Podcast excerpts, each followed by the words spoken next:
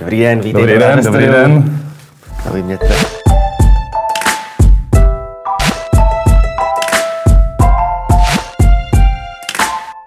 Vítám vás u další epizody pořadu Kapitola, kde je tentokrát mým hostem pan František Havlát, odborník na zemědělství, životní prostředí a venkov. Pane Havlát, vítejte u nás ve studiu, děkuji, že jste dorazil. Dobrý den, děkuji za pozvání. Tam se asi teď nejvíc z této oblasti zemědělství, co rezonovalo v poslední době, byl zákaz klecového chovu drůbeže. Jak vůbec tento krok vnímáte? Je to dobře, že se to schválilo? No tak určitě obecně řečeno, to, že jsou slepice v klecích, asi není to optimální, jak by mělo být. Ale prostě eh, došlo to k nějakým, řekněme, hlavně zájmům, kdy spotřebitel, cena a vajíčko, tak to, byl nějaký, řekněme, vě- to byla nějaká věc, která se nějakým způsobem takhle řešila. Uh-huh. A dneska to, že se teď začalo řešit, nebo že se vlastně ustřihlo, ukončilo v roce 2027 chovy v klecích, je problém. Protože jako rozuměl bych jedné věci, kdyby se domluvili poslanci a řekli, bude to v celé Evropě, v celé Evropské unii, uh-huh k jednomu datumu a vlastně zakážeme i dovoz třetích zemí vajec do České republiky, nebo do Evropy celkově, do České republiky naši poslanci. Tomu bych rozuměl. A jestli mi někdo z poslanců řekne, že vlastně my jsme jakoby pionýři v tom, že je to dobrý počin dále pro Evropu, hmm. tak tomu nevěřím, protože my už jsme v České republice bohužel omezovali kdysi prasata, zrušili jsme cukrovou řepu a je to další hřebíček do rakve českého zemědělství. A jak to, jaké to může mít tedy důsledky, když říkáte, že je to hřebíček do rakve? No tak určitě to má vliv na zaměstnanost. To znamená, chovatele, kteří dneska mají klecové chovy, i když nejsou optimální, ale v podstatě zaměstnávají nějaké občany v, místnost, v místech, obyvatele. To bude jeden dopad.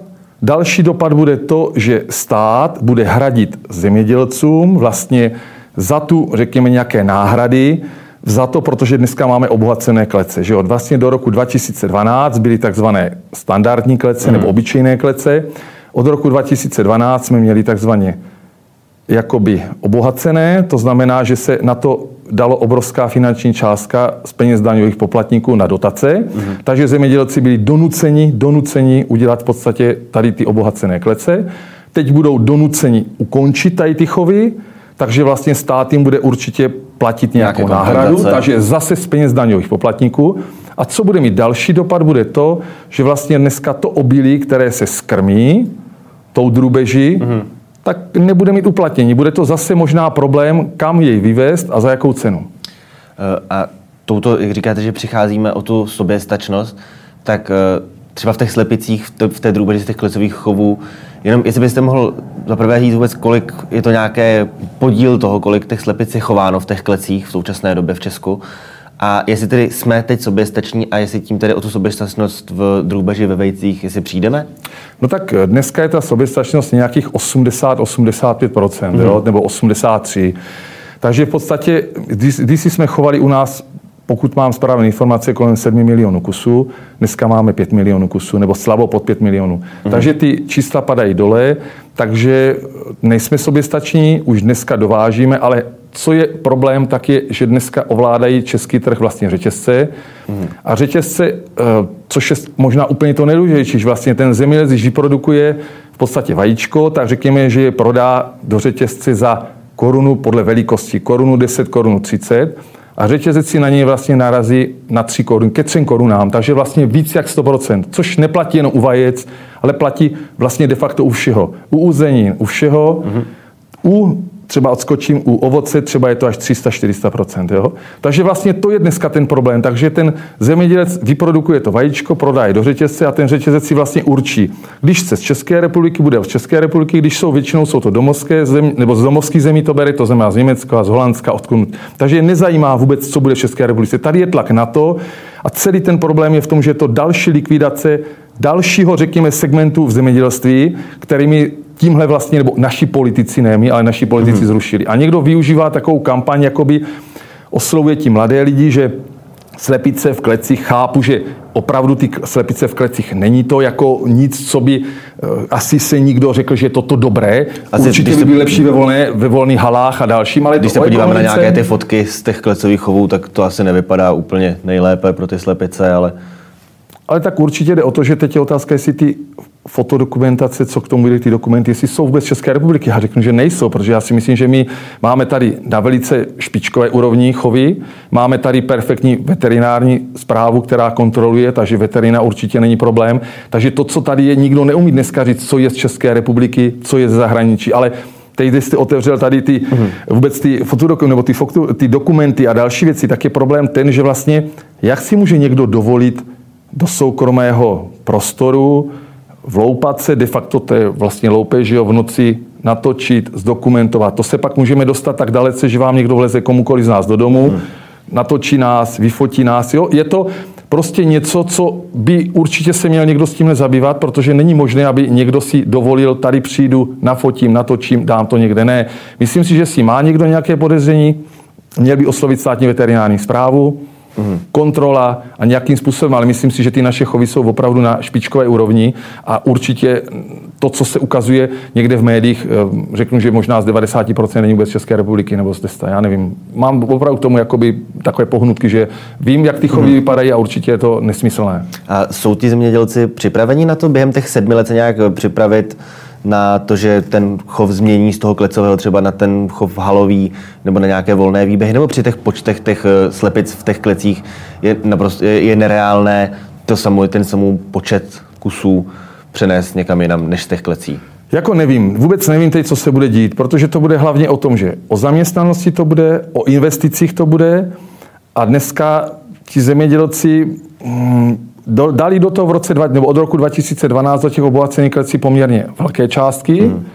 A teď je někdo po, řekněme, deseti, 14 letech, 15 letech bude nutit, aby to ustřihli. To je přece absolutně nesmyslné. Je to i v pohledu k nám, k daňovým poplatníkům, protože přece my jsme jaksi ti, kteří jim dali formou dotací, protože dotace jsou jakoby z nějakého společného balíku, my jsme jim dali dotace tak, aby ty slepice chovali, aby jsme měli v podstatě ty klece obohacené, což se stalo. Tady přece nemůže nikdo přijít za tím zemědělcem a říct, tak smula 2027 to zrušíš a my budeme zase jakoby v Evropě, já nevím, asi po Rakousku, Rakousko, Německo, teď přemýšlím, hola, uh, a asi Švýcarsko má, myslím, zakázaný chovy úplně, teď si přemýšlím dobře, si si vzpomínám. Budeme další, ale to je nesmysl. Prostě Německo dneska řeší se supermarkety mm. prodej tak, jak potřebují. Takže toto bude mít obrovský dopad a obávám se, že většina těch chovatelů ani do těch hal nepůjde, protože zaprvé musí mít ten prostor, on je úplně jiný, jiný poměr, když vezmu slepice v klecích a jiný poměr, když budu mít slepice buď v hale, anebo třeba ještě v nějakých výbězích. Takže Myslím si, že to bude obrovský problém a i obrovská, teda pokud do toho někdo půjde, i obrovská ekonomická jakoby, částka, kterou do toho bude muset investovat. Uh-huh. Ať nezůstaneme, ať se nezasekneme jenom u těch slepic. V jaké vlastně kondici české zemědělství dneska je? No, tak to je dobrá otázka. Je, řekl mu, ve velice špatné kondici. Když se teda budeme bavit o um, současném stavu, protože zemědělství jako obor vždycky se skládá vlastně ze dvou, že jo? Rostlina a, a živočišná výroba. Což vždycky platilo za starých dob nebo našich dědů, tatů. Vlastně to bylo tak, že rostlina se dělala v podstatě určité osevní postupy, uh-huh. to znamená, byly tam tržní plodiny některé, plodiny, které byly pro výkrm hospodářských zvířat a pochopitelně pak další pícniny a další, okopaniny a další. A dneska vlastně my to máme v takovém poměru, že většina zemědělských podnikatelů v uvozovkách vůbec jako zemědělci nejsou, protože oni dělají pouze rostlinnou výrobu, mm. nebo to jsou ještě takoví ti, jakoby ti lepší. A pak jsou třeba i takoví, kteří vlastně de facto jenom, jako oni říkají, pečují o krajinu, což je pseudotermín, že vlastně e, opečovávají krajinu, ale vlastně berou dotace, ale nedělají žádnou přidanou hodnotu. Jo. Mm-hmm. Mají prostě dva, tři stroje, pět lidí nebo dva lidi, posečou, skasirují a řeknou, to je, to je ten venkov. Ale to pak budí i ten špatný dojem vůbec občanů a laické veřejnosti vůbec na to zemědělství. Mm-hmm že vlastně je něco špatně, je něco v nepořádku. Takže dneska beru, že zemědělce, jedno jestli je malý, velký nebo střední, musí mít rostlinnou živočišnou výrobu a určitě aspoň jednu dobytčí jednotku plus, protože to je vlastně pak o té organické hmotě, mm. protože vlastně, když zase do půdy nedáme organickou hmotu, tak nám špatně zadržuje vodu, špatným způsobem nám eh, v podstatě má droptovitost a je problém pak s tou ornou půdou. Mm. Zmínil jste problém sucha. Hodně se to teď řeší, byly to nějaké ty projekty Intersucho. Eh, je ten problém nějakým způsobem řešitelný, nebo varují, varuje se, že to máme nejsuší období za posledních, nevím ani kolik, 500 let se říkalo. A zvládne to ta půda, která česká půda je známá tím, že je kvalitní a zvládne tady tyhle ty nápory toho sucha?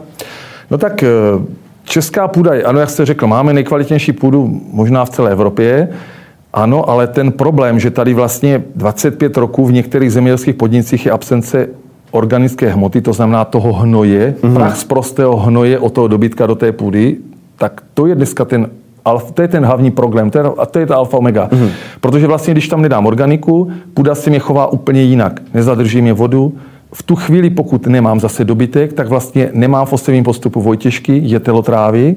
A v tu chvíli vlastně půda nedostane vlastně ty plodiny, které by měla dostat, protože třeba málo lidí ví, že vojtěžka jako jedna z mála plodin zlepšující plodina otvírá půdu, otvírá doslova až do 15-20 metrů do hloubky. Prorůstají kořeny. Takže vlastně dneska tím, že se zrušila živočišná výroba, mm-hmm. hlavně jakoby skot, dobytek, tak vlastně se nechová, nebo v omezeném počtu hektarů se chová dneska v podstatě jakoby vojtěžka. Takže to je dneska ta ještě vojtěžka, když se nepěstuje, nechováme dobytek, není uplatnění, tak vlastně je zbytečné ji upěstovat. Mm. Takže to je vlastně ten problém kde se dneska dostáváme a vlastně se dostáváme do stejné podoby, tak jako ve Francii a v jiných zemích, kde třeba 30 roku, 35 roku se nedává hnůj do půdy. Protože není. Když ten hnůj není, není nedám ho tam, není kde brát, tak ho tam nedám. A vlastně další problém je dneska vůbec vojtěžky, absence, ale řepky, kukuřice, pšenice. Takže vlastně dneska to rotuje, jak se dneska říká nově, nejsou osm postupy, ale rotace plodin. Takže vlastně máme kukuřici, řepku, pšenici. De facto. A k tomu nějaké doplňující plodiny minimálně. Mhm. A je tedy tou cestou k navrácení kondice tomu českému zemědělství jakýsi návrat ke kořenům, podle toho, co, co říkáte, že vlastně eh, k těm osvědčeným postupům, jak jste říkal, naš, našich otců a dědů, kteří to tady dělali nějak, bylo to tedy tehdy lepší? No určitě, protože když byly dobytčí jednotky, jedna dobytčí jednotka, to jsme nevymysleli ani my, ani komunisté to vymysleli naši dědové kdysi dávno, dávno, že vlastně, když má někdo hektar zemědělské půdy, tak musí být minimálně jednu velkou dobytčí jednotku, což je 500 kg. Dneska hmm. se to můžeme říct, že to je vlastně v přepočtu. Jo? Když někdo chová ovce, eh, prasata, drůbež, tak vlastně do přepočet. Je to 500 kg dobyčí jednotky v té mhm. hmotnosti na jeden hektar. Takže to vymysleli vlastně naši prapředci, protože věděli, že toto je jediná cesta na to, aby ta půda vlastně znovu plodila, znovu rodila, protože když to tam nedá, tak to ví dneska každá babička na vesnici, že když nedá hnůj, tak vlastně ta půda čtvrtým, pátým rokem přestává plodit, anebo tam teda musí dávat zvýšené dávky umělých hnojiv. Což asi což, taky má své dopady. Ano, jako vždycky se to dávalo, i naši dědové dávali, ale bylo to jakoby nějaké doladění těch živin, které se tam v té půdě, jich byl nedostatek, jo? Uh-huh. ale nemůže, ne, nebylo to postavené jakoby alfa omega jakoby páteř toho, že to budeme mít na umělých hnojivech. Hmm. Je to vůbec možné tohle to udělat, jako vrátit to, zařadit zpátečku, tím, že vlastně většinu těch eh, malých nějakých závodů skoupily velké podniky, téměř chov přešel do velkochovů. Eh, je možné tady tohle ještě tedy vrátit do toho ideálního stavu? No tak určitě, jako ta cesta pořád je cesta zpět. Udělat ten krok, jak jste řekl, zpět k těm kořenům a začít přemýšlet. Ono, na rovinu, ono jako ani velké zemědělské podniky, jak se zmínil, jak se jim dneska říká agrobaroni, ono až, to není až jako tak, jako když je porovnáte, je to zase podnik od podniku. Já vám třeba uvedu příklad Agroměřín. Mm-hmm. To je podnik, kde tomu šéfuje pan Večeřa, o deset roku starší pán než já, má jedna plus dobyčí jednotku, to znamená jedna, jedna nebo dva, nebo tak nějak asi v tom, takže víc jak jednu dobyčí jednotku na hektar, má v podstatě rostlinou, živočišnou, osevní postupy, prasata, svoje jatka, velkomezickou mlékárnu. A vlastně tenhle zaměstnává lidi, pochopitelně, mm-hmm. v regionu Vysočiny. Takže jako já nevidím, jako opravdu, když se na to budu dívat a opomenu, opravdu se oprostím pouze jenom ryze odborně, tak já nevidím vůbec žádný problém v tomhle podniku. Vůbec žádný problém. Tak jako nevidím problém, třeba vedle kousek od něho je farma Němcova, možná vám to něco řekne, pan Němec zase do, má zhruba do 200 hektarů. Mm. Ten taktéž má přes jednu dobyčí jednotku, zaměstnává, ale ten dá finalizuje jakoby ze dvora, že jo, protože má mlékárnu, mm. dělá výrobu uzenin, takže ani ten nemá problém, protože ten zaměstnává, zase má dobytčí jednotky, zase má tu rostlinou. A další podnik do třetice uvedu třeba na Pardubicku, eh, zemědělský podnik eh, nebo zemědělské družstvo Rosice u Chrásti, 2000 hektarů, zatížení 1,4 dobytčí jednotky, zaměstnanost 200 lidí na 2000 hektarů, mm. zase svoje jatky, pekárnu. Rozumíte, jak ono, když vezmete opravdu odborně, tak jak já se na to jsem zvyklý dívat, tak nemám problém ani velký, ani mhm. střední, mm. ani malý, ale je o tom, že tam musí mít dobyčí jednotku 1+, plus, rostlinnou výrobu v osevních postupech a pochopitelně zaměstnanost a teď zpracování. Já vím, že třeba to agroměřín je jakoby takový asi jeden z mála, který opravdu to finalizuje, má to uzavřený jako celek, včetně té mlékárny, mm-hmm. jako mhm. vlastní. Tak proč, jako, proč by takovýhle měl být problém? Jo? Proč by jsme těmhle podnikům neměli říct, ano, to jsou ti, kteří zaměstnávají, mají živočišnou, mají Dělají to tak, organiku. Zami, tak proč bychom jim nedali ty dotace? Ale kdo nemá, dota, kdo nemá jakoby dobytčí jednotky, tak já tvrdím, že by dotace neměly být vůbec žádné, vůbec hmm. žádné. Ba naopak, jestli někdo přijdu a řeknu, on nemá třeba 10 roku dobytek, vůbec žádný, tak ne, že by dostával, on by třeba měl 10 až 30 tisíc za ten hektar zaplatit v podstatě jako nějakou penalizací, za to, že nesprávné nedodává slovo, ale za to, že nedodává, to je úplně jednoduché.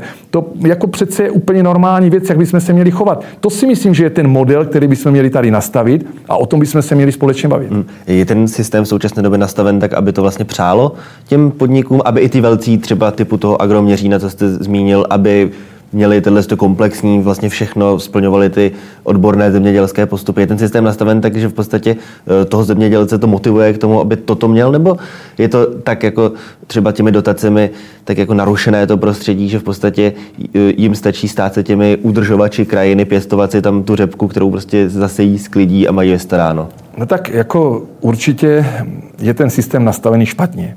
Celý tenhle systém se nastavil špatně než jsme vstupali do Evropské unie, protože vlastně do té doby jsme měli, sice můžeme říct, že ten, ta živočišná rostlina, jak si bylo to v takovém jakoby špatném stavu, to zemědělství, ale vlastně tím, že se dali dotace sapsové na plochu, bylo dobře, ale jen stačilo jedno, což já jsem v té době říkal tehdejšímu ministru Fenclovic, bylo z vlády Miloše Zemana 98-2002, hmm aby podpořili dobyčí jednotku. To znamená, stačilo napsat málo, jednu malou větu. Budeme dávat dotace na hektar, ale jedna dobytčí jednotka povinnost. V tu chvíli by byl celý problém vyřešený. Jenomže toto nikdo nechtěl, byla snaha ten dobytek tady utlumit, protože my jsme měli opravdu to, tu rostlinnou, živočišnou na velice dobré úrovni. Mm. To se můžeme bavit, jak chceme, ale prostě opravdu ten dobytek byl na špičkové úrovni, ať to byly prasata, nebo drubež, nebo skot. A byla snaha to ukončit, uzavřít. Takže bohužel v té době ministerstvo zemědělství nechtělo nemělo zájem, nezajímalo to. Bylo to,